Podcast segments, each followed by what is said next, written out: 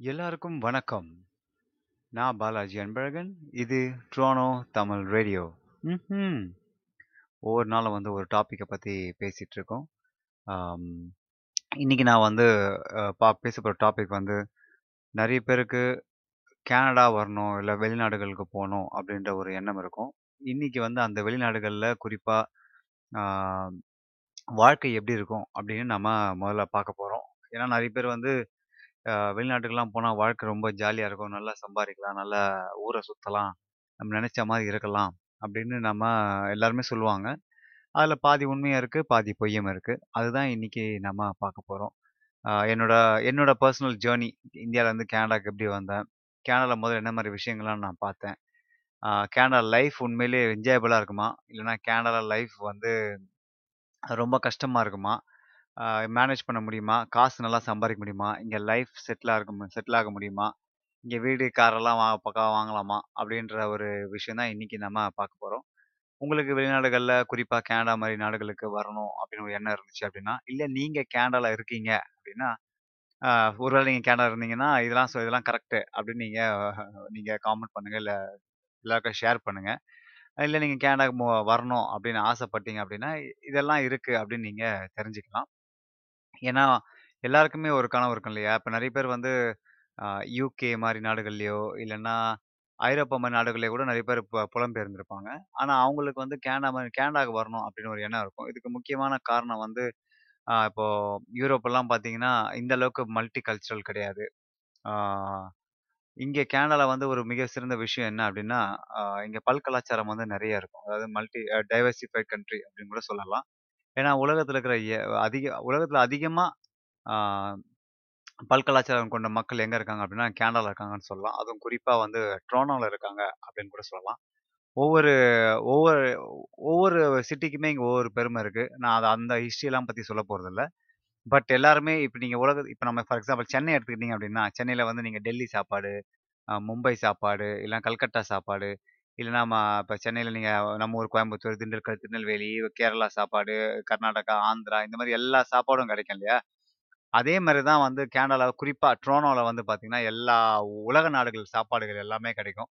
For example நீங்கள் German, French Italian, Spanish, African food Indian food Chinese food Russian food இந்த மாதிரி Mexican, அ, span அ, அத சொல்றேன்ல Mexican, Portuguese இந்த மாரி உலகத்துல இருக்க எல்லா சாப்பாடுமே வந்து கனடால வந்து கிடைக்கும். இது வந்து மத்த நாடுகளுக்கும் கனடாக்குள்ள ஒரு வித்தியாசம் வந்து இது ஒரு மிகப்பெரிய வித்தியாசம் நான் சொல்லுவேன். இப்ப குறிப்பா நான் வந்து நம்ம நம்ம தமிழ் சாப்பாடு அப்படின்னு நான் சொல்லணும் அப்படின்னா, நம்ம குறிப்பா நான் அந்த ஸ்காப்ரோ அப்படின்ற ஒரு இடத்துல இருக்கேன். டொரண்டோக்கு பக்கத்துல தான் இருக்குது. இப்ப இது எல்லாமே டொரண்டோக்குள்ள வந்துருச்சு.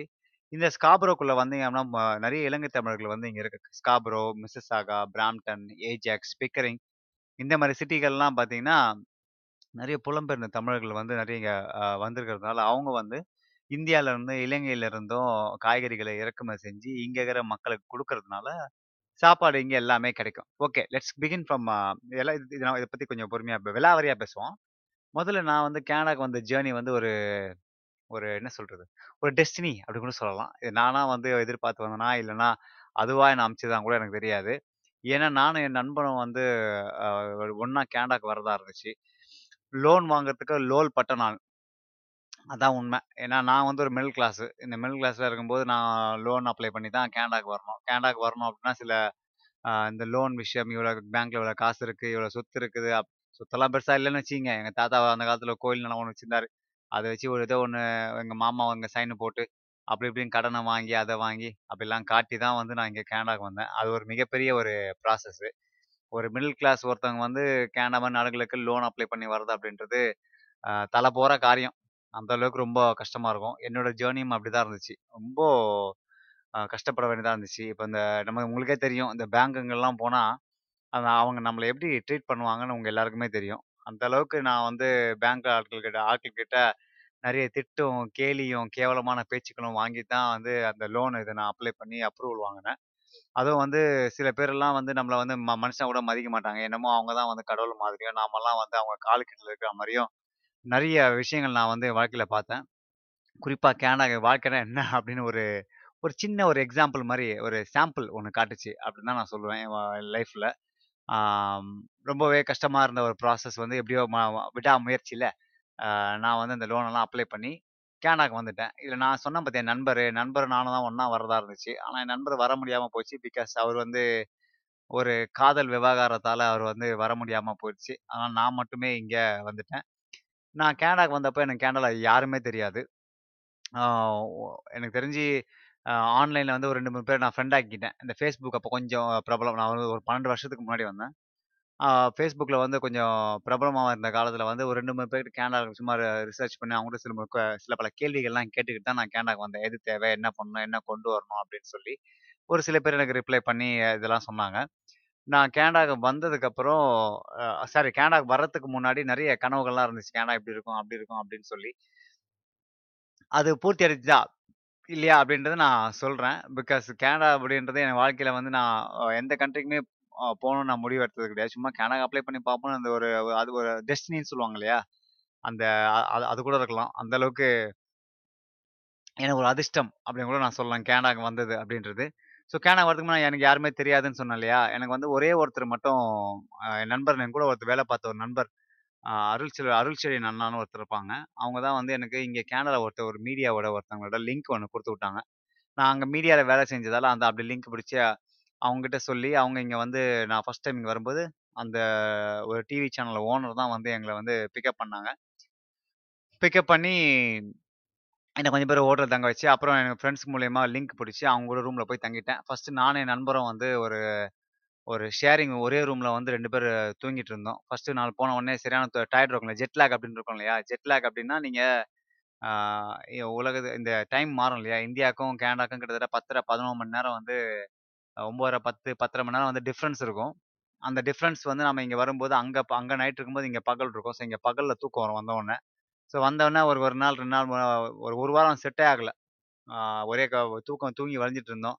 அப்புறம் அந்த வீட்டிலேருந்து இருந்து முதல்ல அந்த காலேஜுக்கு முதல்ல பஸ் வழியெல்லாம் கண்டுபிடிக்கணும். அங்கே இருக்கிற ஃப்ரெண்ட்ஸ்லாம் சொன்னாங்க கொஞ்சம். பட் இருந்தால் நாங்களே கண்டு காலேஜுக்கு வரணும், ரெஜிஸ்டர் பண்ணணும்.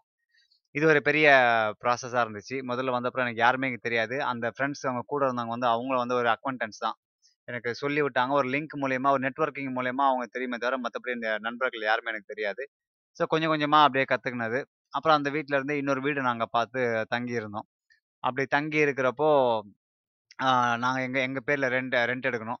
ரெண்ட் எடுக்கிறதுக்கு வந்து மாசம் இவ்வளோ காசு கட்டணும். அப்போ வந்தவொடனே வந்து நாங்க கொஞ்சம் ஊர்லேருந்து ஊர்ல இருந்து காசு கொண்டு வரோம் இல்லையா? அந்த மொ இருக்க கொஞ்சம் காசை வச்சு என்ன பண்ணோம், வீடு ரெண்ட் எடுத்து அந்த வீட்ல தான் தங்கினோம். அப்புறம் படிப்படியா எனக்கு அந்த நான் சொன்னேன் பார்த்தியா, ஒரு நண்பர் ஊடகத்தில் இருக்காங்க அப்படின்னு சொல்லி. அவங்க வந்து எனக்கு வந்து நான் கடவுள் கடவுள் அருள்ல எனக்கு வந்து வேலை கொடுத்தாங்க நான் ரெண்டாவது நாளே வந்து கேனடாக்கு போனோடனே வேலை எடுத்துட்டேன். இது எல்லாருக்குமே அமையாது. அதுக்கப்புறம் ஒரு கம்பெனியில் வேலை பார்த்து, அப்புறம் நான் படிச்சுட்டே வேலை பார்த்து, அப்புறம் பிஆருக்கு அப்ளை பண்ணி, அந்த கம்பெனியில் சில பிரச்சனைகள் நடந்து, அப்புறம் இன்னொரு கம்பெனியில் சேர்ந்து, அந்த கம்பெனியில் பிரச்சனை நடந்து எனக்கு பிஆர் தள்ளி போய், அப்புறம் நான் இந்தியாவுக்கு வந்து மறுபடியும் இந்தியாவுக்கு வரதுக்கு முன்னாடி இங்கே பிஆருக்கு அப்ளை பண்ணிட்டு, ஒரு ரெண்டு வருஷம் கழிச்சு எனக்கு பெர்மனன்ட் ரெசிடென்ட் வந்து நான் திருப்பி வந்து இங்கே சிட்டிசன் ஆயிருக்கேன். இது வந்து பெரிய ப்ராசஸ். இந்த ப ப்ராசஸ் சொல்லணும்னா ஒரு நாலு நாள் ஆகும். அதெல்லாம் நான் சொல்லப் போகிறதில்ல பட் லைஃப் இன் கேனடா எப்படி இருந்துச்சு? அதான் நான் சொல்ல போகிறேன் முதல்ல நம்ம கேனடா லைஃப்பில் வந்து ஒர்க் முதல்ல வேலையை பற்றி பார்ப்போம். நம்ம எல்லாருமே முக்கியமாக தெரிஞ்சிக்க தெரிஞ்சுக்க வேண்டிய ஒரு விஷயம், ஆ வந்து எப்படி வேலைகள் கிடை வேலை கிடைக்கும்? கேனடாவோட ஒர்க் லைஃப் எப்படி இருக்கும்? அப்படின்னு நம்ம தெரிஞ்சுக்கணும். நம்ம ஊர்லேருந்து வர்றவங்கெல்லாம் நான் ஒரு என்ன சொல்றது? ஒரு வார்னிங் மாதிரி நான் கொடுக்குறேன் ஏன்னா, நம்ம ஊர்ல வேலை செய்கிறதுக்கும் இங்க இருக்க நிறைய டிஃப்ரென்ஸ் இருக்கு. ஏன் அப்படின்னா, நம்ம ஊர்ல முதல்ல நம்ம ஃபேமிலி, சொந்தக்காரங்க, ஃப்ரெண்ட்ஸ் எல்லாமே இருப்பாங்க. நீங்க ஒரு வேலைய முடிச்சுட்டு வீட்டுக்கு வர்றப்போ, நீங்க ஃப்ரெண்ட்ஸ போய் பார்க்கலாம். இல்லன்னா, ஃபேமிலியில் வீட்ல சாப்பாடு செஞ்சு வச்சிருப்பாங்க. அம்மாவ செஞ்சு வச்சிருப்பாங்க. தம்பி ச சாரி அப்பா செஞ்சு வச்சிருப்பாங்க. இல்லன்னா, ஒய்ஃப் செஞ்சு வச்சிருப்பாங்க. இந்த மாரி வந்து வீட்டுக்கு போனோம்னா ராஜ வாழ்க்கை நமக்கு இருக்கும். ஆனா இங்க அப்படி கிடையாது. கேனடால வந்து ஒரு ஒரு ரொம்ப பிஸி லைஃப். அது நீங்க ஒர்க் லைஃப் ஒர்க்கில் நீங்க செஞ்சுட்டு இருந்தீங்க அப்படின்னா, உங்களோட பர்சனல் லைஃப் வந்து மிகப்பெரிய பாதிப்பு ஏற்படுத்தும். ஏன்னா, நீங்கள் தான் நீங்கள் வே வேலை முடிஞ்சு வீட்டுக்கு வர்றப்போ, உங்கள் வீ வீட்டில் முக்கால்வாசி யாருமே இருக்க மாட்டாங்க. நீங்கள் ஃப்ரெண்ட்ஸ் எல்லாம் இருப்பாங்க. பட் இருந்தாலும் நம்ம ஊர் மாரிலாம் இருக்காது. அந்த ஒர்க் லைஃப் வந்து ரொம்பவே பிஸியாக இருக்கும். அப்படி பிஸியாக இருக்கும்போது, நீங்கள் உங்கள் உங்களோட ஃபுட்டெல்லாம் நிறைய மாறும். உங்கள் உணவு பழக்க வழக்கங்கள்லாம் நிறைய மாறும் கேனடாவில் ஏன்னா, உங்களுக்கு டைமிங் மாறும். உங்களுக்கு ஒர்க்கில் எந்த அளவுக்கு ப்ரெஷர் இருக்கோ, அதை பொறுத்து தான் வந்து உங்கள் பர்சனல் லைஃப்பும் இருக்கும். ஏன்னா, இங்கே வந்து சப்போஸ் சில பேர் ஐடியாக இருந்தாங்க அப்படின்னா, சில பேர் ஃபிசிக்கல் லேபராக இருந்தாங்க அப்படின்னா, இப்போ ஃபார் எக்ஸாம்பிள் இங்கே வரவங்கலாம் முக்கால்வாசி இந்த ஜெனரல் லேபர் அதாவது இந்த ஹோட்டலில் வேலை பார்க்குறது, அப்புறம் இண்டஸ்ட்ரியில் வேலை பார்க்குறது. இந்த இண்டஸ்ட்ரிலாம் வேலை பார்த்தோன்னா சில நேரத்தில் வந்து 10 மணி நேரம், அ 11 மணி நேரம்லாம் வந்து வேலை கொடுப்பாங்க அப்படி நீங்கள் ரொம்ப கஷ்டப்பட்டு இங்கே வேலை செஞ்சுட்டு வீட்டுக்கு வந்தீங்க அப்படின்னா, சாப்பாடும் இருக்காது. நீங்களே சமைச்சு சாப்பிடணும். அப்படியெல்லாம் வந்து லைஃப் ரொம்ப கஷ்டமாக இருக்கும் ஆரம்ப ஸ்டேஜில் ஏன்னா, அ இது புது ஊரு. அ உங்களுக்கு யாருமே பெருசா தெரியாது. ஃப்ரெண்ட்ஸ் இருந்தாலும், ஃப்ரெண்ட்ஸ் வந்து உங்களுக்குன்னா அவங்களா செஞ்சு குடுப்பாங்க. அவங்கவங்க லைஃப்ப பார்க்கறதுக்கே நேரம் பத்தாது. அந்த அளவுக்கு அவங்க லைஃப் வந்து கொஞ்சம் வித்தியாசமா இருக்கும். அ வொர்க் வொர்க்கும் பேலன்ஸ் பண்றப்போ, ஆ எந்த அளவுக்கு காசு சம்பாரிக்கலாம், எந்த அளவுக்கு செட்டில் ஆக முடியும் அப்படின்னு ஒரு விஷயத்த நாம பேசியாகணும் ஏன்னா நெறைய பேர் எதிர்பார்க்குற ஒரு விஷயம் கேனடால போய் செட்டில் ஆக முடியுமா? கேனடால போய் அ காசு நெறைய சம்பாரிக்க முடியுமா? கேனடால போயி ஆம் அ வீடெல்லாம் வாங்கி அ ஒரு நல்ல ஒரு நல்ல நிலைக்கு வர முடியுமா? இல்ல அங்கெல்லாம் நல்லா இங்க சம்பாரிச்சு இந்தியாலலாம் காசு வீடெல்லாம் வாங்க முடியுமா? அப்படின்னு நம்ம அத பார்க்கலாம். ஆ இப்ப நீங்க லோனாக லோனா வாங்கிட்டு வரீங்க அப்படின்னா, இப்போ க ஒரு நான் படிச்சப்போ எனக்கு ஃபீஸ் வந்து கிட்டத்தட்ட 15,000 சாரி $22,000 $22,000 அப்படின்னா $10,000 வந்து ரூ. 6,00,000 ஸோ 12,00,000 12,00,000 ஒரு இன்னொரு லட்சம் ஒரு கிட்ட 13, 14,00,000 ஆம் என்னோட கோர்ஸ் ஃபீ. அந்த கோர்ஸ் ஃபீ வந்து எனக்கு திருப்பி கட்டுறதுக்கு ஒரு வருஷத்துலேருந்து ரெண்டு வருஷம் தான் ஆச்சு. அதுக்கு மேலே பெருசாக ஒன்றும் ஆகலை ஏன்னா, நான் வந்து இந்த நான் தம் அடிக்க மாட்டேன், தண்ணி அடிக்க மாட்டேன். இந்த மாதிரி பழக்கம் எனக்கு இல்லாததுனால, நான் நிறைய சேவ் பண்ண ஆரம்பித்தேன் நான் பெருசாக பார்ட்டிக்கெலாம் போகிற பழக்கம்லாம் எனக்கு இந்தியாவிலே கிடையாது. ஆனால் இங்கே வந்து நிறைய சேவ் பண்ணதால நான் கொஞ்சம் சீக்கிரமாக லோன் கட்டிட்டேன்.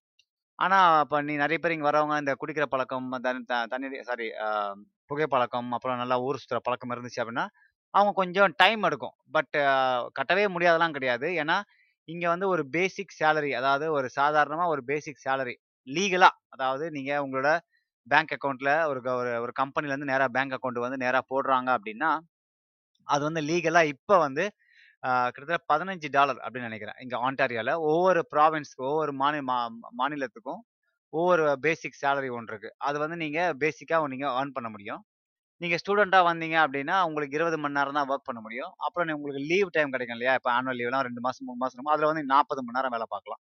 ஸோ நீங்கள் எந்த அளவுக்கு நீங்கள் வேலை பார்க்குறீங்களோ, அந்த அளவுக்கு நீங்கள் காசை வந்து சேவ் பண்ணலாம். ப்ளஸ் நீங்கள் உங்க ஃப்ரெண்ட்ஸ் கூட நீங்கள் தங்கி ரூம்லாம் வந்து ஷேரிங் பண்ணியிருக்கணும் இந்த ஷேரிங் பண்ணி இருக்கிறதுனால, உங்களுக்கு காசு கொஞ்சம் குறையும். இதுவே நீங்க தனியாக இருக்கணும் அப்படின்னு ஆசைப்பட்டீங்கன்னா, இப்போ இருக்கிற ரேட்டுக்கெல்லாம் பார்த்தீங்கன்னா, குறைஞ்சது ஒரு $1,200 $1,500 வந்து நீங்கள் வீட்டு வாடகைக்கு கொடுக்கணும் அந்த அளவுக்கு நீங்கள் செலவு பண்ண வேண்டியது இருக்கும். ஸோ இதெல்லாம் கழிஞ்சு போய் நீங்கள் வீட்டு வாடகை, சாப்பாடு காசு, அப்போ நீங்கள் ஊர் சுற்றுறது இல்லைனா வெளியில் ஃப்ரெண்ட்ஸோட ஊர் சுத்துறது, அந்த மாதிரி விஷயங்கள் செலவு பண்ணுற காசு, இதெல்லாம் மிச்சி போக, உங்களுக்கு வந்து உங்களால் லோன் கட்ட முடியுமா? இல்லைனா உங்களுக்கு நீங்கள் ஏதாவது க கடன் வாங்கிட்டு அதெல்லாம் கட்ட முடியுமா? அப்படின்னு பார்த்தீங்கன்னா, நிச்சயமாக கட்டலாம். ஏன்னா நிறைய பேர் எட்டு மணி நேரம் மட்டும் வேலை பார்க்கறதில்ல. நிறைய ஸ்டூடண்ட்ஸ் வர்றவங்க, நிறைய இந்தியாவிலேருந்து இமிகிரேட் ஆகி வர்றவங்க ரெண்டு வேலைலாம் பார்க்குறாங்க. ஏன்னா ரெண்டு வேலை பார்த்தா தான் அவங்களுக்கு வந்து காசு கையில் கொஞ்சம் தங்கும். அதனால் நிறைய பேர் இங்கே வந்து ரொம்ப கஷ்டப்படுறாங்க. அதனால் இங்கே நிறைய என்ன பண்ணுறாங்கன்னா இந்த நம்ம ஊர் இந்தியன்ஸு, இல்லைன்னா நம்ம ப்ரௌன் சவுத் ஏஷியன் ஆட்கள வந்து நிறைய பேர் வேலைக்கு எடுக்கிறாங்க பிகாஸ் நம்ம ஹார்ட் ஒர்க்கர் அப்படின்றவங்க எல்லாருக்குமே தெரியும். அதனால் இந்த ஜென்ரல் லே லேபரு இந்த மாதிரி கிளீனிங் ஒர்க் இதுக்கெல்லாம் நிறைய நம்ம ஆளுங்களை ஃபர்ஸ்ட்டு ஆரம்பத்தை எடுத்துருவாங்க. அப்படி எடுத்ததுக்கப்புறம் நம்ம வந்து அந்த பேசிக் சேலரி இருந்துட்டோம் அப்படின்னா, நீங்கள் உங்களோட படிப்புக்கு ஏற்ற மாதிரி கொஞ்சம் கொஞ்சமாக வந்து நீங்கள் ஒரு வேலையை செட்டில் ஆகி அந்த வேலையில் செட்டில் ஆனதுக்கு அப்புறம் கொஞ்சம் கொஞ்சமாக காசு மேக் பண்ண முடியும். காசு மேக் பண்ணிவிட்டு நீங்கள் ஃபஸ்ட்டு ஃபர்ஸ்ட்டு லோன் அடைக்கலாம். நீங்கள் கடன் வாங்கிட்டு வந்தீங்க அப்படின்னா. இல்லை அவங்க ஊரில் வந்து நிறைய காசு இருக்குது. எனக்கு பிரச்சனை காசெல்லாம் பிரச்சனை இல்லை ஜாலியாக இருக்க முடியுமா? அப்படின்னு கேட்டால் அண்ட்ரட் பர்சன்ட் ஜாலியாக இருக்கலாம். இங்கே வந்து ஊர் வந்து செம்மையாக இருக்கும். நீங்கள் உங்களுக்கு வந்து முதல்ல தடை கிடையாது. நீங்கள் நினச்சதை செய்யலாம். ஃப்ரீடம் அப்படின்றது இந்த கண்ட்ரியில் ரொம்பவே இருக்குது நீங்கள் நாலு மணிக்கு தண்ணி அடிச்சுட்டு போகலாம் இல்லைன்னா வ பார்ட்டிகள் 3, 4 மணி வரைக்கும் அந்த கிளப்புகள்லாம் ஓப்பனாக இருக்கும். அது வந்து கே ட்ரோனோவில் கிடையாது. கியூபெக்லலாம் போனீங்கன்னா, அது ஒரு பா சாரி மான்ட்ரே மான்ட்ரியால்லாம் போனீங்கன்னா, அது ஒரு பார்ட்டி சிட்டி. ஸோ நீங்கள் வாழ்க்கையில் வந்து நல்லா என்ஜாய் பண்ணால் கூட இது ஒன்று இருக்குது அதுக்கு முன்னாடி நம்ம அந்த அந்த இது டாப்பிக்கை முடிச்சிடலாம். என்னன்னா, நல்லா சம்பாதிக்க முடியுமா? நல்லா வீடெல்லாம் வாங்க முடியுமா? அப்படின்னு. நல்லா சம்பாதிக்க முடியும். உண்மையிலேயே உங்கள் ஃபார் எக்ஸாம்பிள் நீங்கள் ஒரு டாக்டர் டாக்டர்லாம் இருபது வருஷம், 30 வருஷம் இருந்த டாக்டர்லாம் இங்கே வந்தாங்க அப்படின்னா, அவங்க வந்து லெவல் எக்ஸ்பீரியன்ஸ் வந்து ஜீரோ எக்ஸ்பீரியன்ஸ் ஆகிடும் ஏன்னா, இங்கே இருக்கிற கெனடியன் எக்ஸ்பீரியன்ஸ் தான் அவங்க எதிர்பார்ப்பாங்க ஃபர்ஸ்ட்டு. ஸோ நீங்கள் வந்தவொடனே ஆரம்பத்திலே உங்களோட வேலையில் நீங்கள் ஒரு ஐடி பர்சனாக இல்லை லாயரா, இல்லை டாக்டரா இருந்தீங்கன்னா, நீங்கள் வந்த உடனே உங்களோட வேலைக்கு எடு கிடைக்கிறது ரொம்ப எஸ்பெஷல் டாக்டர்ஸ் அந்த ப்ராக்டிஸ் பண்றவங்கலாம் அவங்களுக்கு கிடைக்காது. ஃபார் எக்ஸாம்பிள் நீங்கள் ஐடியாக இருந்தீங்கன்னா, உங்களுக்கு லக் இருக்குது. ஏன்னா எல்லாம் கோடிங் எல்லாம் ஒன்று தானே. அதனால சில பேருக்கு வந்து இங்க வந்தோனே ஐடிலலாம் வேலை கிடைச்சிருது. அவங்களுக்கு எந்த பிரச்சனையும் கிடையாது. பட் மாதிரி ப்ரொஃபஷன்ஸ் இந்த டாக்டர்ஸ், டென்டிஸ்ட்டு இவங்கெல்லாம் வந்தாங்கன்னா, அவங்க கொஞ்ச நாள் அவங்க ஒரு கோர்ஸ் எடுக்கணும். கோர்ஸ் எடுத்து இங்கே லோக்கலில் பழகணும். அதெல்லாம் இருக்குது. ஸோ நீங்க வ உங்க எக்ஸ்பீரியன்ஸ்க்கு ஏத்த மாதிரி வேலை வந்து உடனே கிடைக்காது அப்படின்னு தான் நான் சொல்லுவேன். பட் எக்ஸப்ஷன் ஆட்கள்லாம் இருக்கிறாங்க. எனக்கு தெரிஞ்ச ஃப்ரெண்ட்ஸ் எல்லாம் அவங்க லக் நிறைய வேலை டக்குன்னு உடனே கிடைச்சிச்சு. ஸோ உங்க லக்க நீங்க ட்ரை பண்ணலாம். வே வேலை கன்ஃபார்மா கிடைக்கும். பட் அது ஒரு ம மிகச்சிறந்த வழி என்னன்னா, ஒரு பெரிய கம்பெனில ஒரு சின்ன வேலைய எடுத்துட்டு அப்படியே கொஞ்சம் கொஞ்சமா மூவ் ஆகுறது தான் வந்து ஒரு ஸ்மார்ட்னஸ். நான் அப்படிதான் பண்ணேன். ஒரு சின்ன ஒரு பெரிய கம்பெனில ஒரு ஆரம்ப ஒரு பேசிக் வேலையா ஒண்ணு எடுத்துட்டு, அப்புறம் கொஞ்சம் கொஞ்சமா இப்ப வந்து ஒரு ஜெனரல் மேனேஜர் ரோலில் ரோல்ல இருக்கிறேன். அதுக்கு முக்கியமான காரணம் வந்து நான் சின்ன ரோல் எடுத்ததுனால தான். ஸோ உங்களுக்கு அந்த மாதிரி வாய்ப்புகள் நிறைய இருக்கும். காசு நிறைய மேக் பண்ணலாமா அப்படின்னு பார்த்தீங்கன்னா, நல்லாவே மேக் பண்ணலாம். நான் சொன்னது வந்து பேசிக் தான். பேசிக் வந்து 15, 20 டாலர். நீங்கள் எந்த அளவுக்கு மேலே ஏறுறீங்களோ, $20, $30, $40, $50, $60 வரைக்கும் ஒரு மணி நேரத்துக்கு இப்போ நீங்கள் ஒரு எக்ஸாம் ஒரு $20 கணக்கு வச்சிங்கன்னா ஒரு மணி நேரத்துக்கு வந்து நம்ம ஊர் காசுக்கு ஒரு இது அறுபது ரூபான்னு கணக்கு பத்து டாலர் வந்து 600 ரூ. 1200 1 மணி நேரத்துக்கு நம்ம ஒரு காசு சம்பாதிக்கலாம் அது வந்து நான் சொல்றது பேசிக் $20 சொல்றேன். இதுவே நீங்க $30, $40, $50 நீங்க பார்த்தீங்க அப்படின்னா, சம்பாரிச்சிங்கன்னா ஒரு ஒரு மணி நேரத்துக்கு நீங்க ரூ. 5000 ரூ. 10000 இந்த மாதிரிலாம் நீங்க சம்பாதிக்கிறதுக்கு வாய்ப்பு இருக்குது. ஸோ சார் சாரி ரூ. 5000 அது ரூ. 10000லாம் வந்து ரொம்ப அது எக்ஸிக்யூட்டிவ் லெவல் தான் நீங்க போகணும். ஸோ நீங்கள் காசை வந்து மேக் பண்ணலாம் ஈஸியாக அடுத்து வீடு வாங்க முடியுமா அப்படின்னு பார்த்தீங்கன்னா, சார் வீடு, கார்லாம் வாங்க முடியுமா? கார் வாங்குறது இங்கே ரொம்ப ஈஸி. நம்ம ஊரில் பார்க்காத கார்லாம் இங்கே நம்ம ரொம்ப ஈஸியாகவே வாங்கிடலாம் நீங்கள் ஸ்டூடெண்ட்டாக வந்தீங்க, அப்புறம் நீங்கள் பிஆர் எடுத்துட்டீங்க அப்படின்னா, உங்களுக்கு வந்து கிரெடிட் ஸ்கோர் அப்படின்னு ஒன்று இருக்கும். அந்த கிரெடிட் ஸ்கோர் ஏற ஏற நிறைய கடன்லாம் கொடுப்பாங்க நம்ம ஊர் மாதிரி தான். நீங்கள் ஒரு வேலையில நல்ல வேலை செஞ்சீங்க அப்படின்னா, பேங்க்ல ஃபோன் பண்ணி, "சார் பர்சனல் லோன் எடுத்துக்கிறீங்களா?" அப்படிலாம் கேட்பாங்களா அந்த மாதிரி இங்கே கேட்க மாட்டாங்க. ஆனால் பேங்க்ல வந்து லைன் ஆஃப் கிரெடிட் அப்படின்னு சொல்லி நிறைய விஷயங்கள் இருக்குது. உங்கள் கிரெடிட் ஏற ஏற நீங்கள் உங்களுக்கு நிறைய கடன் கொடுப்பாங்க கடன் மட்டும் இல்லாமல் இப்போ நீங்கள் ஒரு கார் வாங்க போகிறீங்க அப்படின்னா, உங்களுக்கு நல்ல கிரெடிட் இருந்துச்சு அப்படின்னா, நீங்கள் நல்ல காராகவே வாங்கலாம். உங்களோட இன்ட்ரெஸ்ட் உங்களோட வட்டி விகிதம் வந்து குறைவாக இருக்கும். இதே உங்களுக்கு பேட் கிரெடிட்டாக இருந்துச்சு அப்படின்னா, உங்களுக்கு இது அதிகமாக இருக்கும். அந்த உங்களோட இன்ட்ரெஸ்ட் அதிகமாக இருக்கும். அதே மாதிரி தான் வீடும். வீடு வந்து பார்த்தீங்கன்னா, இப்போ வந்து வீடு வந்து உச்சக்கட்டத்தில் இருக்குது. இப்போ city Toronto Toronto Scarborough Mississauga Brampton Ajax, Pickering இந்த மாதிரி பெரிய பெரிய மெயின் சிட்டிஸ் நான் சொல்கிறேன் ஆன்டாரியோல மட்டும். இந்த ஆண்டரையில் மட்டும் இவ்வளோ காசு எக்கச்சக்கமான விலையில வீடு போயிட்டுருக்கு. அப்படி நீங்கள் வீடு வாங்கணும் அப்படின்னா, உங்களுக்கு அந்த அந்த தகுதிகள் பார்ப்பாங்க. இந்த வீடு வாங்கி உங்களுக்கு ரீபே பண்ணுற ஒரு தகுதி இருக்கா அப்படின்னு பார்ப்பாங்க. நீங்கள் ஒரு உங்கள் பட்ஜெட்டில் ஏற்றாமல் ஒரு வீடு பார்த்தீங்க அப்படின்னா, உங்களுக்கு வாய்ப்புகள் இருக்குது so six hundred thousand dollars இல்லை ஃபைவ் ஹண்ட்ரட் தௌசண்ட் டாலர்ஸ் ஒரு வீடு பார்க்குறீங்க அப்படின்னா, உங்களால் அதுக்கு அதுக்குன்னு அந்த இன்கம் இதெல்லாம் பார்ப்பாங்க. இப்போ ஃபார் எக்ஸாம்பிள் நீங்களும் இல்லை உங்கள் ஒய்ஃபோ ரெண்டு பேரும் சேர்ந்து சம்பாரிச்சீங்க அப்படின்னா, உங்க வாங்குறது வீடு வாங்குறது ரொம்ப ரொம்ப ஈஸி. பிகாஸ் ரெண்டு பேர் பே பண்ண போறீங்க அப்படின்ற காரணத்தால. இதே ஒருத்தர் பே பண்ண அப்படின்னா கொஞ்சம் கஷ்டம். பட் இருந்தாலும் அது முடியவே முடியாதெல்லாம் கிடையாது. நிறைய பேர் வந்து இந்த லைன் ஆஃப் கிரெடிட்டை யூஸ் பண்ணி முன் பணம் கட்டி பண்ணுறது இந்த மாதிரி நிறைய விஷயங்கள் பண்ணுவாங்க. ஸோ வீடு வாங்குறது அப்படின்றது பெரிய விஷயமே கிடையாது. பட் ஒரு எனக்கு சொல்கிறது ஒரு ஒரு 2லருந்து 5 வருஷம். நீங்கள் கொஞ்சம் ஸ்மார்ட்டாக இருந்தீங்கன்னா, அதுக்கு முன்னாடியே நீங்கள் வாங்குறதுக்கான வாய்ப்புகள் இருக்குது. நீங்கள் ஊரில் காசு வச்சுருந்தீங்கன்னா அந்த காசை முன்பணமாக போட்டு கூட நீங்கள் வீடு இங்கே வாங்கிடலாம் ஸோ அதுவும் பிரச்சனை கிடையாது. பட் வீடு வாங்குறது அப்படின்றது பெரிய வேலையே கிடையாது. பட் என்னென்னா வீடு வாங்கிட்டீங்கன்னா, உங்களுக்கு மார்ட்கேஜ் இந்த லோனு, இன்ட்ரெஸ்ட்லாம் வந்து 20 வருஷம், 30 வருஷம் நீங்கள் வந்து அந்த வீட்டில் லாக் ஆயிடுவீங்க. அந்த வீட்டில் வாங்கிட்டு அந்த வீட்டில் நீங்கள் வாங்கினப்போ நீங்கள் வேறு ஏதாவது வேலைக்கு அப்ளை பண்ணி, இல்லை ட்ராவல்லாம் பண்ணணும்னா ரொம்ப கஷ்டம். இல்லை ஒரு வேலை நீங்கள் ஒரு ப்ர ஒரு மாநிலத்திலருந்து இன்னொரு மாநிலத்துக்கு வேலைக்கு போகிறோன்னா ரொம்ப கஷ்டம். ஏன்னா அந்த வீட்டை நீங்கள் வாடகை விடணும். அதை நீங்கள் மெயின்டெயின் பண்ணணும். இந்த மாதிரி நிறைய விஷயங்கள் இருக்கு. ஸோ வீடு வாங்குறது பெரிய விஷயம் இல்லை அந்த வீடு வாங்கினதுக்கு அப்புறம் நடக்கிறது தான் நீங்க என்னன்னு பார்க்கணும். அப்புறம் ரொம்ப முக்கியமான விஷயம் நான் சொன்ன மாதிரி கேனடால வந்து ஜாலியா இருக்கலாமா? அப்படின்னு நிறைய பேர் என்கிட்ட கேட்பாங்க. "டேய் செம்ம ஜாலியாக இருக்க மச்சி நீ. உனக்கு என்னடா ராஜா மாதிரி இருக்கிற" அப்படின்னு சொல்லுவாங்க. உண்மைதான் இல்லைன்னு நான் சொல்லலை நம்ம உலகத்தை எந்த மூலையில் இருந்தால் நம்ம ஜாலியாக இருக்கலாம். அது நம்ம நம்மளோட மூடை பொறுத்து தான். நம்ம எப்படி வாழ்க்கையை வந்து பார்க்குறோன்ற ஒரு கோணத்தில் தான் இருக்குது. ஜாலி அப்படின்றது. கேனடாலயும் அப்படிதான். நீங்க ரொம்பவே ஜாலியா இருக்கலாம். நான் சொன்ன மாதிரி ஃப்ரீடம் நிறைய இருக்கு. சுதந்திரம் நிறைய இருக்கு. நீங்க நினைச்ச விஷயங்கள் நீங்க பண்ணலாம். நான் சொன்ன மாதிரி தண்ணி அடிக்கிறது, தம் அடிக்கிறது, ஊரை சுத்துறது, நீங்கள் நீங்க காரியத்தை பண்ணுறது பண்றது வந்து கேனடா வந்து ஒரு சிறப்பான ஒரு நாடு. குறிப்பா நீங்க ஃப்ரெண்ட்ஸ் கூட சேர்ந்துட்டீங்க அப்படின்னா, நீங்க நிறைய இந்த சம்மர்லாம் பார்த்தீங்கன்னா ரொம்பவே என்ஜாய் பண்ணலாம். சம்மரில் வந்து இந்த கேனடால வந்து நிறைய பார்க்கு, லேக்கு, கேம்பிங்கு, அப்புறம் ஏடிவி இந்த motor motor sports, bike or motorcycle ஓட்டுறது, இது எல்லாமே வந்து நல்லாவே என்ஜாய் பண்ணலாம்.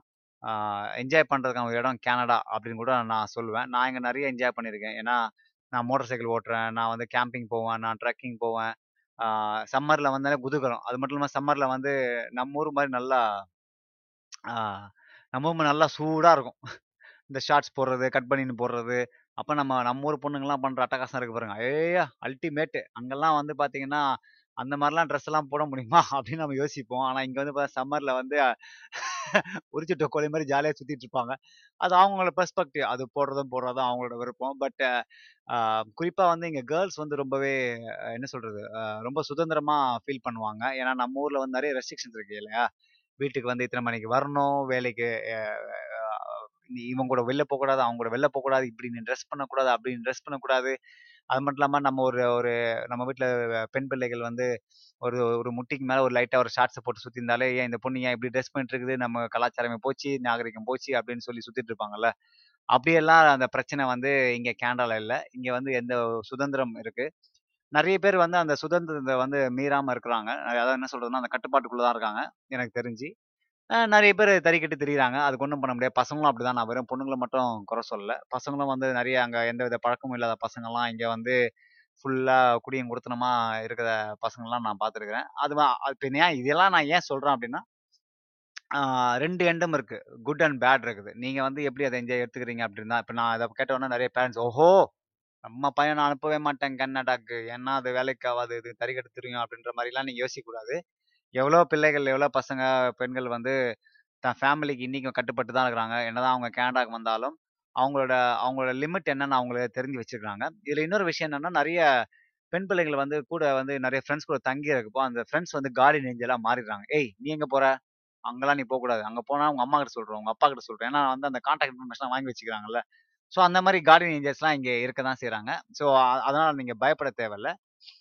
கேனடாவில் சேஃப்டி வந்து ரொம்ப நல்லாவே இருக்கும். பட் குறிப் சமீப சில ஒரு என்ன சொல்றது, ஒரு ஒரு வருஷமா ஆறு மாசத்துல ஒரு வருஷமா வந்து சில இந்த கொலை கொலைகள் வந்து நடந்துட்டு இருந்தது.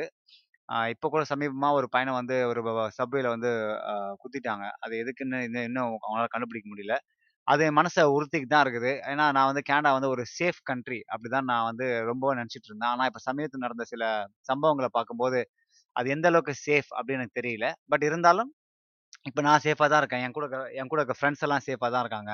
ஸோ கேனடா வந்து ஒரு சேஃப் சேஃபான நாடா அப்படின்னு கேட்டால் ஆமா எனக்கு தெரிஞ்சு கேனடா வந்து ஒரு நல்ல பாதுகாப்பான நாடு அப்படின்னு தான் சொல்லுவேன். இங்க லைஃப் வந்து கொஞ்சம் சேஃபாக தான் இருக்கும். ஏன்னா இங்க லா வந்து கொஞ்சம் ஸ்ட்ரிக்ட். இப்ப நீங்க நம்ம ஊர்ல மாதிரி நினச்ச மாதிரி வண்டியெல்லாம் ஓட்டிட்டு நம்ம ஒண்ணும் பண்ண முடியாது. லைசன்ஸ் லைசென்ஸ் எல்லாம் நீங்க இல்லாமலாம் ஓட்ட முடியாது. இன்சூரன்ஸ் இல்லாமலாம் ஓட்ட முடியாது. அந்த மாதிரி நிறைய லா வந்து இங்க ரொம்ப ஸ்ட்ரிக்ட். இந்த லா வந்து ஃபாலோ பண்ணல அப்படின்னா, நமக்கு நிறைய பிரச்சனைகள் ஏற்படும். இது எப்படி பிரச்சனைகள் ஏற்படும் அப்படின்னா, நான் சின்ன ஒரு எக்ஸாம்பிள் சொல்றேன். நீங்கள் ஒரு கார் வச்சிருக்கீங்க. இந்த காருக்கு வந்து நீங்க வந்து இன்சூரன்ஸ் எடுக்குறீங்க. இந்த இன்சூரன்ஸ் வந்து உங்களுக்கு இல்லை காருக்கு. இப்போ அந்த ஒரு காருக்கு வந்து மாசம் வந்து ஒரு $100 கட்டுறீங்கன்னு வச்சுக்கங்களேன், அந்த இன்சூரன்ஸு. இப்போ நீங்க லைசென்ஸ் நீங்க வண்டி ஓட்டுறப்போ நீங்க ஒரு ரெட் லைட்ட தாண்டி போயிட்டீங்க. இல்லைனா ஸ்டாப் சைன் நிக்காம போயிட்டீங்க. இல்லைனா ஸ்பீடாக ஸ்பீடா ஓட்டுனீங்க அப்படின்னா, அவன் என்ன பண்ணுவாங்கன்னா, டிக்கெட் ஒன்று கொடுப்பாங்க அந்த டிக்கெட் குடுத்தோனே என்ன ஆகும் அப்படின்னா, அந்த டிக்கெட் வந்து உங்களோட உங்களோட ஃபைலில் வந்து மூணு வருஷம் இருக்கும். அது பாயிண்ட்ஸ் போகும். உங்க உங்களுக்கு இத்தனை பாயிண்ட்ஸ் மேலே போயிடுச்சு அப்படின்னா, உங்க லைசென்ஸ்லாம் கேன்சல் பண்ணுவாங்க. அது ஒன்று இருக்குது. அப்படி நீங்க பாயிண்ட்ஸ் போகும்போது என்ன ஆகும் அப்படின்னா, உங்க அந்த பாயிண்ட்ஸ் வந்து அந்த இன்சூரன்ஸை லிங்க் பண்ணுவாங்க. அந்த இன்சூரன்ஸ லிங்க் பண்ண உடனே என்ன ஆகும் அப்படின்னா, உங்களோட இன்சூரன்ஸ் விலை கூடிடும். அதாவது உங்களோட காரோட இன்சூரன்ஸ் $100 இருந்தது $120 $130 போயிடும். ஸோ இந்த மாதிரி நீங்க ஒவ்வொரு அஃபென்ஸும் நீங்கள் பண்ணும்போது, அது வந்து வந்து உங்களோட இன்சூரன்ஸை பாதிக்கும். இன்சூரன்ஸை பாதிக்கிறப்போ உங்களுக்கு நிறைய இது கிடைக்காது. நிறைய பெனிஃபிட்ஸ் கிடைக்காது. நீங்கள் அப்புறம் கொஞ்சம் அந்த பண்ணிட்டே போனீங்கன்னா, உங்கள் லைசன்ஸ் சஸ்பெண்ட் பண்ணுவாங்க. ஸோ இந்த மாதிரி லா வந்து ரொம்ப ஸ்ட்ரிக்ட். அப்படி நீங்கள் ஸ்ட்ரிக்டாக இருக்கும்போது, நீங்கள் வந்து நிறைய விஷயங்கள் பண்ண முடியாது. நம்ம நினச்சா மாதிரி ஊரில் ஊதாத்தனமாக சுத்த முடியாது. ஸோ இது ஏன் சொல்கிறேன் அப்படின்னா, நம்ம இந்த கேனடா வந்து அந்த லா வந்து கொஞ்சம் ஓகே அப்படின்னு தான் நான் சொல்லுவேன். வேறு வேற என்ன சொன்னோம் அப்படின்னா, நம்ம லைஃப் ஸ்டைல். நம்ம லைஃப் ஸ்டைல் வந்து கொஞ்சம் கடினமாக தான் இருக்கும். நம்மளுடைய சொன்ன மாதிரி ஆரம்ப ஆரம்ப காலகட்டத்தில் தான் ஒரு ரெண்டு வருஷம் பல்ல கடிச்சிட்டு இருந்தீங்க அப்படின்னா, life in Canada little little tough இந்த பிகினிங் ஆஃப் கெனேடியன் டேஸ். ஆரம்ப காலகட்டத்தில் கனடிய வாழ்க்கை அப்படின்றது கொஞ்சம் கஷ்டமாக தான் இருக்கும்.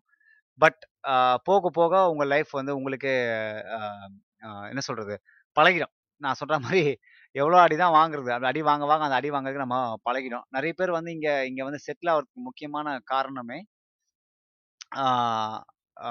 ஒரு ஒரு நிம்மதியான லைஃப் அப்படின்னு தான் சொல்லணும். இப்போது நம்ம ஊரில் பேங்க்கில் போகிறோம் இல்லை நம்ம ஊரில் வந்து ஒரு ஒரு பப்ளிக் ஆஃபீஸ் போகிறப்போ நம்மளை வந்து எந்த அளவுக்கு ட்ரீட் பண்ணுவோம் உங்களுக்கு தெரியும். அவங்கள அவங்க அவங்க பேசுகிற பேச்சும், அவங்க எரிஞ்சு விழுறதும்.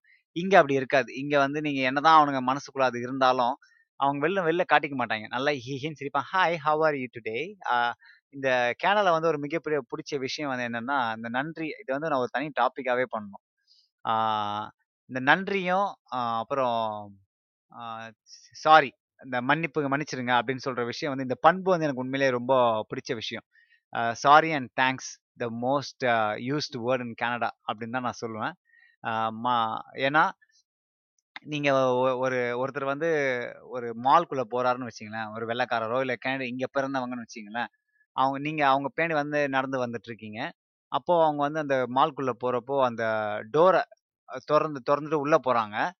அப்படி டோரை திறந்துட்டு உள்ள போறப்போ அவங்க நீங்க வர்றதை கவனிக்காம அவங்க கதவு அப்படியே விட்டு திருப்பி போனாங்கன்னா அவங்க டக்குன்னு திரும்பி பதும் நீங்க வந்தீங்கன்னா அவங்க வந்து சாரி சொல்லுவாங்க. ஐயோ நான் உங்களுக்காக கதை திறக்காம விட்டுட்டேனே அப்படின்னு சொல்லி ஐம் சாரி ஐம் சாரி அப்படின்னு சொல்லுவாங்க. இது அவங்க சொல்லணும்னு அவசியமே கிடையாது. ஏன்னா அந்த பண்பு அப்படின்றது வந்து இங்க வந்து எல்லாருக்கிட்டையுமே இருக்கு. இங்க வந்தவங்க கூட அப்படி மாறிடுறாங்க அப்படின்னு தான் சொல்லணும். நம்ம ஊர்ல இருந்து வர்றவங்க எல்லாருமே இந்த பண்புக்கு முக்காவாசி பேர் மாறிடுறாங்க. மாறாதவங்களும் இருக்கிறாங்க. அதே மாதிரி தான் இப்போ நீங்கள் நம்ம ஊர்லலாம் சர்வ் நீங்கள் ஒரு ரெஸ்டாரண்ட் போகிறீங்க அப்படின்னா அந்த ரெஸ்டாரண்ட் வெயிட்டர் வந்து உங்களுக்கு சர்வ் பண்ணுறாங்க ஃபுட்டு இல்லை ஏதாவது பண்ணுவாங்க. எது பண்ணினாலும் இங்கே இருக்கிறவங்க வந்து நன்றி தேங்க்யூ அப்படின்னு சொல்லுவாங்க. இதே நம்ம ஊர் ஆட்கள் கேட்டா நான் ஏன் தேங்க்யூ சொல்லணும்? அவங்க தான் பே பண்ணுறாங்களா நான் தான் டிப் வைக்கிறேன்ல அப்படின்னு ஒரு அதிகார தோரணை வந்து நம்ம ஊரில் அதிகமாக இருக்குது அந்த அதிகார தோரணை வந்து இங்கே இருக்காது. மனுஷங்களை வந்து மனுஷங்களாக வந்து பார்க்கறதுக்கான வாய்ப்புகள் நிறைய இருக்குது இது வந்து நீங்கள் மேலோட்டமாக பார்த்தீங்கன்னா எல்லாமே இருக்குது இன்னும் நீங்கள் உள்ள ஆழமாக பார்த்தீங்கன்னா அந்த ரேசிசம் இதெல்லாமே இருக்குது நான் இல்லைன்னு சொல்லலை. அந்த ரேசிசம் அப்படின்ற ஒரு வார்த்தை வந்து உலகத்தில் எல்லா இடத்துலையுமே இருக்குது. நம்ம ஊரில் மட்டும் கிடையாது. உங்களுக்கே தெரியும். ரேசிசம் அப்படின்றது ந- நம்ம ஊரில் நீங்கள் பார்க்கணும்னா சாதி பிரச்சனை மாதிரி தான் ரேசிசம் இங்கெல்லாம். இங்கே வந்து வெள்ளைக்காரன் வந்து கருப்பனை ஒரு மாதிரி பார்ப்பான் கருப்பன் வந்து வெள்ளக்காரன் ஒரு மாதிரி பார்ப்பான். அந்த மாதிரி நிறைய பிரச்சனைகள் இங்கேயும் இருக்க தான் செய்யுது. பட் இப்போ இங்கே ட்ரோனோ இந்த ஸ்காப்ரோ இது மாதிரி ஏரியாக்கள்லாம் என்ன நடக்குது அப்படின்னா நிறைய சவுத் ஏஷியன் ஆட்கள் நிறைய ஏஷியன் அதாவது சீ- சீனர்கள் நிறைய இந்தியர்கள் நிறைய வியட்நாமிஸ் இந்த மாதிரி சவுத் ஈஸ்ட் இவங்கெல்லாம் வந்து இப்போ அதிகமாக இங்கே வந்து இருக்கிறதால இப்போ அந்த ரேசிஸுக்கான பிரச்சனை வந்து கொஞ்சம் குறைவாக இருக்கு. ஆனால் இப்போ இன்னும் இது இன்னைக்கும் தமிழ் சமுதாயத்தில் ஏற்ற இறக்கங்கள் இருக்க தான் செய்யுது. அது என்ன அப்படின்னா இவன் பணக்காரன் இவன் ஏழை இவன் மேல் சாதி இவன் கீழ் சாதி. எனக்கு வரைக்கும் இன்னைக்குமே எனக்கு தெரிஞ்ச ஒருத்தவங்க வந்து தங்களோட ப- பொண்ணுக்கு வந்து மாப்பிள்ளை பார்த்துட்டு இருக்காங்க. அந்த மாப்பிள்ளை பார்க்கறப்போ வந்து அவங்க வந்து தன்னோட சாதிக்கான பயனை தான் அவன் தேடிட்டு இருக்காங்க. அதுவும் தப்பும் கிடையாது. பட் இருந்தாலும் அது இன்னும் இருக்கு. உலகத்தை எந்த மூலைக்கு நாம போனாலும் அந்த பிரச்சனைகள் எப்பவுமே இருக்கும். அப்படின்னு நான் வந்து ஆணித்தனமா சொல்லுவேன். ஏன்னா நானே வந்து நிறைய இந்த பிரச்சனைகள் பார்த்துருக்கேன் கனடால. எனக்கே வந்து நிறைய நடந்திருக்கு. என்னை வந்து நிறைய பேர் கே கேலி பண்ணியிருக்காங்க கிண்டல் பண்ணியிருக்காங்க. இந்த இனவாதம் அதான் சொல்றேன் இந்த ரேசிசம் இனவாதம் இன உணர்ச்சி எல்லாம் வந்து நிறைய பேருக்கு இங்க ரத்தத்துல ஊறி இருக்கு அது ஒண்ணுமே பண்ண முடியாது. சில ஏ- சில ஏரியாக்கெல்லாம் நீங்க கனடா இந்த ட்ரோனோ ட்ரோனோ ஸ்காப்ரோ இந்த மாதிரி ஏரியாக்களை தள்ளி இந்த வெள்ளைக்காரங்க இருக்கிற ஏரியாவுக்கு மட்டும் நீங்கள் போனீங்க அப்படின்னா அவங்க நம்ம பார்க்குற மேலங்களையும் பார்ப்பாங்க. இந்த மாதிரி நிறைய விஷயங்கள் இருக்குது பட் இருந்தாலும் அதை பற்றிலாம் நாம நமக்கு அதெல்லாம் கவலை கிடையாது. நாம கேனடாக்கு வந்திருக்கோம். நாம நம்ம வாழ்க்கையை பார்க்குறோம் அப்படின்னு யோசிக்கிறவங்க எல்லாருக்குமே வந்து அதெல்லாம் எந்த பிரச்சனையுமே கிடையாது அப்படின்னு தான் நான் சொல்லுவேன். எனக்கு என்ன என்ன என்னென்னலாம் பேசணும்? இன்னைக்கு இன்னைக்கு லைஃப் ஒர்க் பற்றி பேசணும். காசு சம்பாதிக்க பற்றி பேசணும். லைஃப் ஜாலியாக இருக்குமா இல்லையான்ற பற்றி பேசணும். கேனடாவோட லாவை பற்றி பேசணும். வேற என்ன பேசுறேன் கேனடாவோட வெதர் ரொம்ப முக்கியமான விஷயத்த நான் மறந்தே போனேன் ஆரம்பத்துல. கேனடாவோட வானிலை த- தட்பவெட்ப சூழ்நிலை வந்து நான் பார்த்தே ஆகணும். இது ரொம்ப முக்கியமான விஷயம். ஏன்னா கேனடா வந்து ஒரு மிக குளிர்ந்த நாடுகளில் ஒன்று உலகத்தில். இந்த குளிர்ந்த நாடுகளில் ஒன்று நாடு வாழ்றது அப்படின்னு சாதாரண விஷயம் கிடையாது. ஏன்னா நம்ம குறிப்பாக நம்ம தமிழ்நாட்டில் இருந்து வந்த ஆட்களுக்கு வந்து தங்கள் வாழ்க்கையில் வந்து டூர் போகாதவங்க அதாவது வந்து வட மாநிலத்துக்கு போகாதவங்க பனி பனியை பார்க்காதவங்களுக்கு வந்து கேனடா வந்து ஒரு மிகப்பெரிய ஒரு ஒரு அதிர்ச்சியாக இருக்கும். ஏன்னா அந்த அளவுக்கு வந்து இங்கே பனிப்பொழிவு அதிகமாக இருக்கும். எங்கள் அம்மா கூட ஆரம்ப ஒரு வாட்டி வந்தாங்க. வந்து அப்படியே விட விடத்து போயிட்டாங்க. ஏன்னா அவ்வளோ ஸ்னோ இருந்தது. எங்கள் அம்மா ஃபஸ்ட்டு வந்து அந்த கேனா வந்து இறங்குறப்பவே அவங்களுக்கு வந்து ஸ்னோ தான் அவங்கள அந்த பனி தான் அவங்கள வரவேற்றுச்சு. அவங்க நான் அவங்க அந்த பனி டைமில் வந்து பார்க்குக்கெல்லாம் கூட்டிகிட்டு போனேன். அவங்க வந்து நல்லா என்ஜாய் பண்ணாங்க ஆரம்பத்தில். பட் அதுவே வாழ்க்கையாக மாறும்போது ரொம்பவே உங்களுக்கு கடினமாக இருக்கும். ஏன்னா இங்கே அந்த பனி காலம் அப்படின்றது கிட்டத்தட்ட ஒரு எனக்கு தெரிஞ்சு டிசம்பரில் ஆரம்பித்து December January February March April May May April end வரைக்கும் உங்களுக்கு வந்து அந்த குளிர்காலம் இருக்கும். குளிர்காலம்ன்றத பனிக்காலம் வந்து ஒரு நாலு மாதம் ஸ்ட்ரெயிட்டாக இருக்கும். வச்சு செய்யும் நம்மளை. அந்த அளவுக்கு பனி வந்து வே- வேற லெவலில் உங்களுக்கு உங்களை தாக்கும். நமக்கு வேற வழி இல்லாமல் நம்ம பழகிடுவோம். ஸோ உங்களுக்கு குளிர் பழக்கம் இல்லை அப்படின்னா எக்ஸ்பெக்ட் பண்ணி வாங்க. கேனடா லைஃப் வந்து வெதர் வந்து ரொம்ப கொடூரமாக இருக்கும். சம்மரும் அப்படிதான் நான் முத முதல்ல கனடா வந்து சம்மருக்கு தான் வந்தேன் அதாவது மே மாதம் தான் வந்தேன் வந்து மே எண்ட்ல வந்தேன் வந்தப்ப எனக்கே ஆச்சரியம். என்னடா இது? இந்த நாட்டில் இவ்வளோ சுடுது அப்படின்னு சொல்லி. ஏன்னா கேனடாவோட சம்மர் வந்து ரொம்பவே சுடும். ஸோ நீங்க உங்களுக்கு எதிர்பார்க்கல அப்படின்னா, எதிர்பார்த்துருங்க. நீங்க சம்மருக்கு வரீங்க அப்படின்னா, சன் கிளாஸ் அப்படின்னா. நம்ம ஊர்ல எவ்வளோதான் வெயில் அடித்தாலும் அந்த வெயிலில் வந்து கண்ணு வந்து அந்த அளவுக்கு எரியாது. ஆனால் இங்கே கேனடாவில் அப்படி கிடையாது. இந்த ஒரு மாதிரி ரொம்ப பிரைட்டாக ஏன்னா வந்து நான் கேட்டிருக்கேங்க ஏங்க இது வந்து கண்ணெல்லாம் ஒரே பிரைட்டாக இருக்குது அப்படின்னா, அவங்க சொன்னாங்க, "இந்த பூமியோட மேல் பகுதியில் இருக்குல்ல கனடா அது சூரியன் ரொம்ப கிட்ட இருக்குல்ல. அதனால அது காரணம் சொன்னாங்க. நான் அதை ரிசர்ச் பண்ணவே இல்லை பட் நான் நெக்ஸ்ட் டைம் ரிசர்ச் பண்ணுறேன் கொஞ்சம் ரொம்பவே பிரைட்டாக இருக்கும். கண்ணு வந்து ரொம்ப எரியும். சன் கிளாஸ் வெளியில் போக முடியாது. அந்த அளவுக்கு வெயில் இருக்கும். ப்ளஸ் நிறைய இந்த என்ன இலையுதிர் காலம் வந்து ரொம்பவே அழகாக இருக்கும். நீங்கள் வந்து வாழ்க்கையில் பார்க்க முடியாத அழகு வந்து இங்கே நீங்கள் பார்க்கலாம். இலைகள்லாம் வந்து சிவப்பு, மஞ்சள், பச்சை,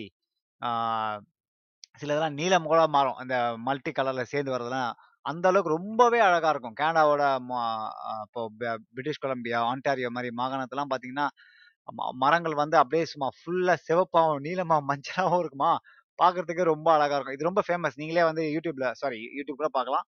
கூகுளில் நீங்க சர்ச் பண்ணி பாருங்க. Pictures Canadian fall weather pictures அப்படின்னு போட்டிங்கன்னா அந்த அளவுக்கு ரொம்ப அழகா இருக்கும். அது மட்டும் இல்லாம, அ இலையுதிர் காலம், பனிக்காலம், வசந்த காலம் ரொம்ப அழகா இருக்கும். எப்படின்னா, இந்த பனியில வந்து இந்த மரங்கள்லாம் இலையெல்லாம் பட்டு போயிருக்கும். அப்படியே ஒரே ஒரே இந்த அந்த கிளைகள் மட்டும்தான் இருக்கும் மரத்துல. இந்த வசந்த காலம் வந்தோன்னா அப்படி என்னதான் ஒரு மாற்றம் இது இயற்கையோட அதிசயமே அதிசயம் தான். என்னன்னா, அந்த அந்த வின்டர்ல இருந்து அந்த பனிக்காலத்துல இருந்து அந்த வசந்த காலத்துக்கு அப்படியே மாறும் பாருங்க. அந்த செடியெல்லாம் பச்சையாயிடும், மரம் எல்லாம் இலை வந்துடும் இந்த பறவைங்கள்லாம் எங்க தான் போகும் தெரியாது. பறவைங்கள்லாம் அவ்வளோ பறவைகள் வரும் வசந்த காலத்துல. குருவிகள் கூடு கட்டும். மைனாக்களும் சரி, ஆந்தைகள், சீகல்ஸு எவ்வளோ பறவைகள் வரும்.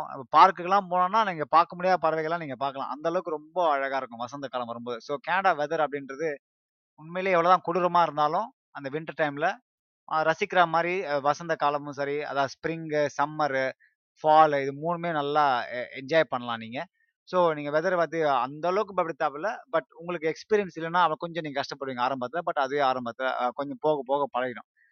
இதுதான் வந்து கேனடா லைஃப் அப்படின்னு நான் சொல்லுவேன். எனக்கு தெரிஞ்சு மற்ற எல்லாமே நம்ம பேசியாச்சுன்னு நினைக்கிறேன் நீங்க ஃபேன்சி கார்ஸ் ஓட்டணுமா, இங்க எல்லாமே இருக்குது. பிரச்சனையே கிடையாது. நீங்க Lamborghini, Ferrari any any European cars நீங்க ஹை எண்ட் கார்ஸ் நீங்க ஓட்டணுமா, கேனடா த பெஸ்ட் பிளேஸ். நீங்க வந்தானே நீங்க மெர்சேரிஸ் எல்லாம் இங்க அசால்ட்டா ஓடும். பீமர்லாம் அதான் பிஎம்டபிள்யூலாம் அசால்ட்டா ஓடும். ஸோ காரை பத்தி பைக் நீங்க பைக் பிரியரா இருந்தீங்க அப்படின்னா, சம்மர் டைம்லலாம் பார்த்தீங்கன்னா, அப்படியே பட்டைய கலப்பாங்க இப்போ பைக் எல்லாம் அப்படியே ஒரே பைக்காக ஓடிட்டு இருக்கோம் ஃபாரின் பைக் நம்ம ஊர்ல பார்ப்போம் பார்த்தீங்களா, செம்ம வண்டி மச்சி" அப்படின்னுவோம்ல. அதெல்லாம் நம்ம இங்கே வந்து பக்கத்துலேயே பார்க்கலாம். அதை நம்ம வாங்கி ஓட்ட கூட செய்யலாம். அந்த அளவுக்கு அதெல்லாம் என்ஜாய் பண்ணலாம். சாப்பாடு விஷயத்தில் பிரச்சனை கிடையாது. நம்ம சொன்ன மாதிரி ஸ்காப்ரோ மாதிரி இடங்களில் ட்ரோனோ மிசிசாகா, பிராம்டன் இதெல்லாம் ஃபுல்லாக இந்தியன்ஸு, இலங்கை இலங்கை தமிழர்கள் வந்து ஆக்குபை பண்ண இடம்ன்றதால, எல்லா சாப்பாடும் நம்ம ஊரில் கிடைக்கும். கீரை அகத்திக்கீரையிலருந்து அகத்திக்கீரை பொன்னாங்கண்ணி கீரை, சிறுகீரை சிறுகீரை வல்லாரக்கீரை, மெத்திக்கீரை அந்த மாதிரி அந்த பருப்பு கீரை இது எல்லாமே இங்கே கிடைக்கும். நம்ம ஊர் என்ன சொல்கிறது கடுக்கா பொடி கூட இங்கே கிடைக்குதுன்னா பார்த்துங்களேன் கடுக்கா பொடி, என்ன சொல்றது? இஞ்சிக்கு ட்ரை ஜிஞ்சருக்குன்னா சொல்லுவாங்க? ஐயோ! மறந்து போனேனே.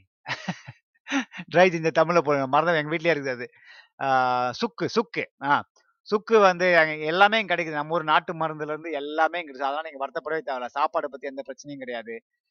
வேலையை பற்றி வரைக்கும் எந்த பிரச்சனையும் கிடையாது. கொஞ்சம் ஆரம்பத்தில் கஷ்டமாக இருக்கும். காசு சம்பாதிக்கிறத பற்றி எந்த பிரச்சனையும் கிடையாது. கொஞ்சம் டெடிகேட் நீங்கள் டைம் போட்டிங்க அப்படின்னா, காசு நல்லா மைக் பண்ணலாம்.